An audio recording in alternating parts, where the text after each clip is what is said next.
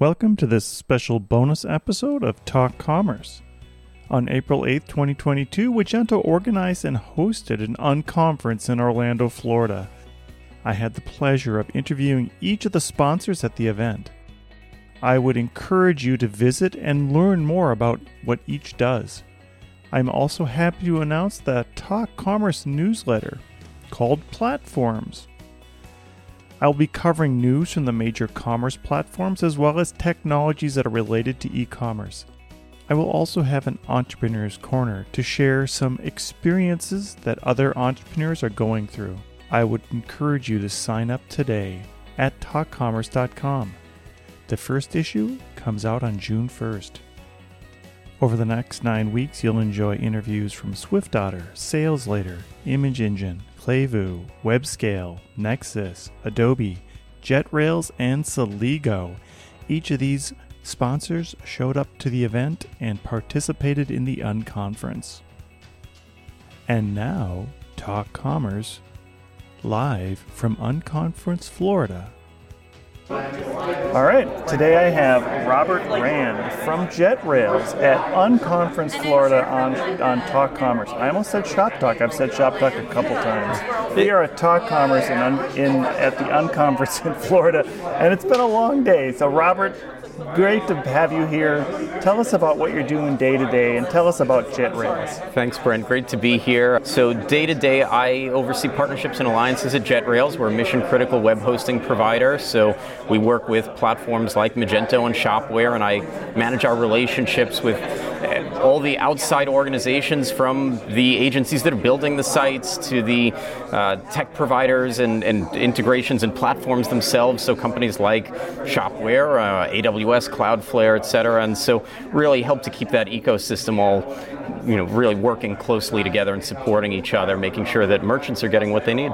Yeah, so we, have had a, a, quite a few talks here today that involve how hosting partners and how, how agencies and how merchants interact.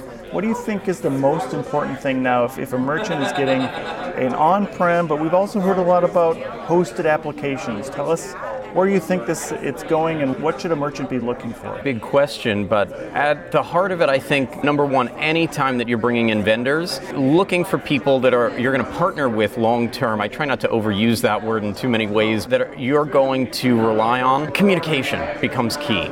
So there are a lot of times that you can save a nickel here and there and then deal with you know issues where your vendors aren't working well together. So your devs and your web host and your internal team aren't in direct communication. They don't have good action plans for rolling out updates and deploying things and maintaining things and, and things get real messy real fast. And so we find that's the gold standard is making sure that everyone has those open lines of communication, that they're all in touch, that they all have shared expectations when it comes to the processes in play and best practices and, and how basically how everything's going to run smoothly. That an ounce of prevention is worth a pound of cure there. In terms of SaaS and PaaS, platform as a service, and, and microservices, and all these things that we've been talking about as a group today, I think that you know, it's really interesting to look at some of the history because it's not, as we heard today, it's not all terribly new. We've seen things like headless going around for ages. It's it's become a lot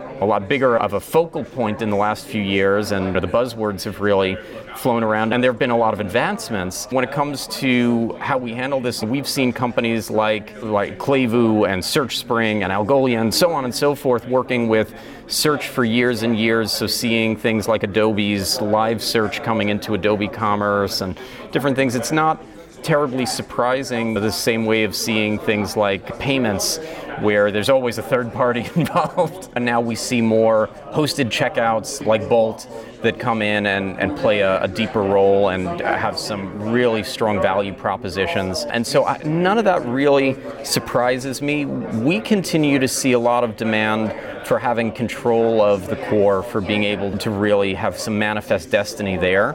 And I don't personally think that for the companies that are more technologically forward or, do need that kind of flexibility and customization. Or there are all these different categories that we see for whether it's B2B or whether it's brands and categories that, that really don't want to be boxed in by the terms of service of a particular platform or the limitations of it. That there continues to be this need and this want for whether or not it's exactly a, a monolith, in many cases it is, just having that open source option. And we see communities all over the world still really committed to that and see that as important.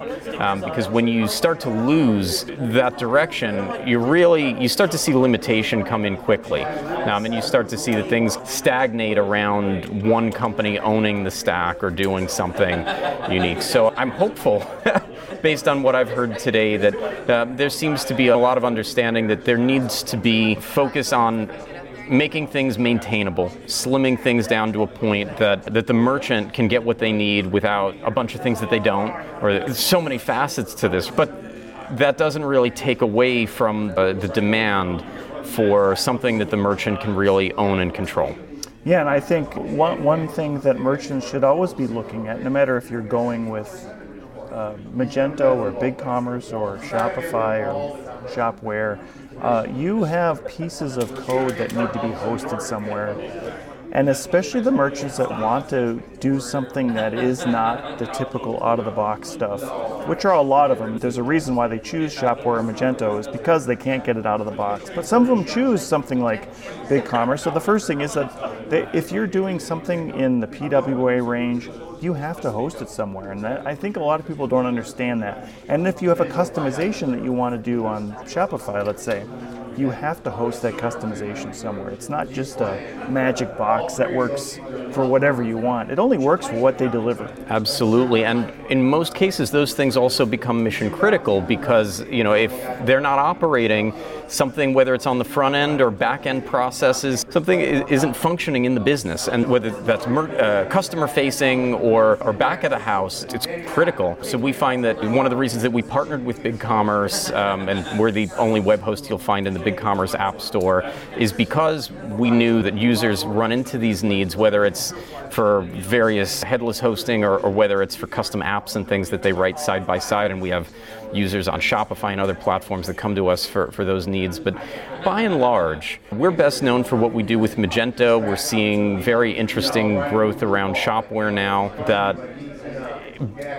I would attribute it overall to the fact that users that go with a SaaS solution like a Shopify, they, by and large, they go there for the simplicity. They go there so that they don't have as much maintenance, they won't have to do as much of that. It's almost paradoxical or, or a bit of an oxymoron to go to a SaaS platform and then go headless and take on all the React development and having to expose all the apps and things on the front end and need a developer to be able to make any changes or do things, again, depending on which front end you're using. So I'm not sure exactly what the pickup will be. I feel strongly that PWAs will continue to grow in in both ease and, and in their in their use in the market. But by and large, even in open source ecosystems like Magento and, and Adobe Commerce, where we see companies that have lots of dev resources already, we see a limited uptake of these headless applications and PWAs and things. So I, I think that it's been a big topic, but we see a lot more demand for things like in the Magento ecosystem for Hyvä for a front end theme to replace the old Luma theme with Knockout JS and launched in 2015 and it's it's not getting replaced. The PWA studio is there, but we're not getting a traditional theme from Adobe to replace it.